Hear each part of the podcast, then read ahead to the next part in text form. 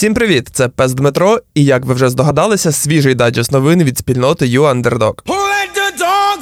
Не буду довго наговорювати зайвого, краще одразу розповім про те, що в тому технологічному світі коїлося. Пігнали.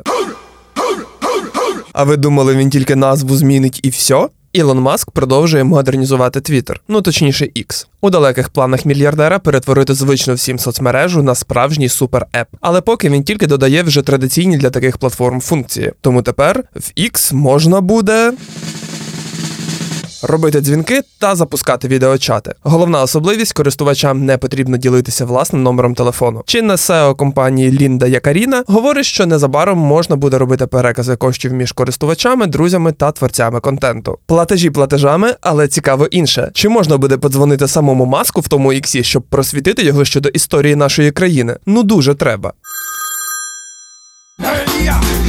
Криптовундеркінд за ґратами. Ще декілька судових слухань назад Сем Бенкман Фрід заплатив одну з найбільших в історії США заставу 250 мільйонів доларів. Колись він запустив одну з найбільших криптобірж FTX. Восени минулого року криптовалютна бульбашка луснула, а Сем виявився не юним генієм, а звичайним шахраєм. На останньому судовому засіданні 11 серпня суддя скасував заставу та відправив Бенкмана Фріда до в'язниці. Все через його спілкування з журналістами. Так, за словами Мін'юсту, Сем намагався залякати свідків через пресу. Щоб ви розуміли, за останній місяць він встиг зробити понад одну тисячу дзвінків представникам медіа та написати понад 100 листів у змі. Але що тут можна сказати? Кожен розважається як може. В Сема, наприклад, ось таке хобі. Карма догнала WeWork. Мережа коворкінгів WeWork опублікувала квартальні звіти. Інвестори не в захваті, відтак акції полетіли донизу. Сьогодні вони коштують близько 20 центів, але вартість менше долара тримається ще з початку 2023 року. У виданні CNBC зазначають, що ще 4 роки тому WeWork готувався до IPO на 47 мільярдів доларів. А сьогодні компанія може вже скоро стати банкрутом. До слова, Актуальна капіталізація складає менше як 150 мільйонів. А ще й головний інвестор, японський SoftBank, більше не хоче рятувати компанію від краху. WeWork навіть після півтора року повномасштабного вторгнення Росії в Україну не відмовився від своїх активів в країні агресора. Звісно, звісно, це не має ніякого зв'язку з глобальними невдачами WeWork. Але ми ж то знаємо, що карма і се... Ви ж у банку. Який WhatsApp?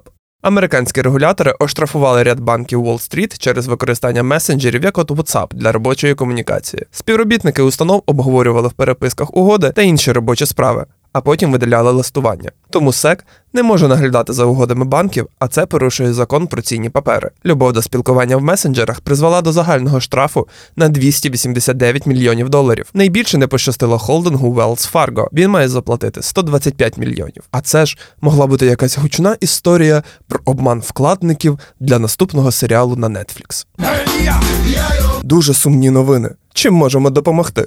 Компанія Google почала блокувати аккаунти Google Workspace російським компаніям, які потрапили під американські санкції. До того ж, здається, Google вирішив піти по-англійськи, без прощання. Масові блокування почалися в ніч на 10 серпня, а вже наступного дня співробітники підсанкційних компаній не могли відкрити робочу пошту, скористатися електронним документообігом та просто розвели паніку. В російських компаніях переживають за ризики фінансових та репутаційних втрат, адже всі важливі документи та листування співробітники зберігали на корпоративному сховищі Google. Насправді переживають недаремно. Єдине ризики та репутаційні втрати в них через те, що вони росіяни, тому інакше й бути не може. На цій оптимістичній ноті на сьогодні все. Дякую, що слухаєте наш дайджест, та не забуваєте ставити вподобайки. Почуємося навіть трішки швидше ніж завжди.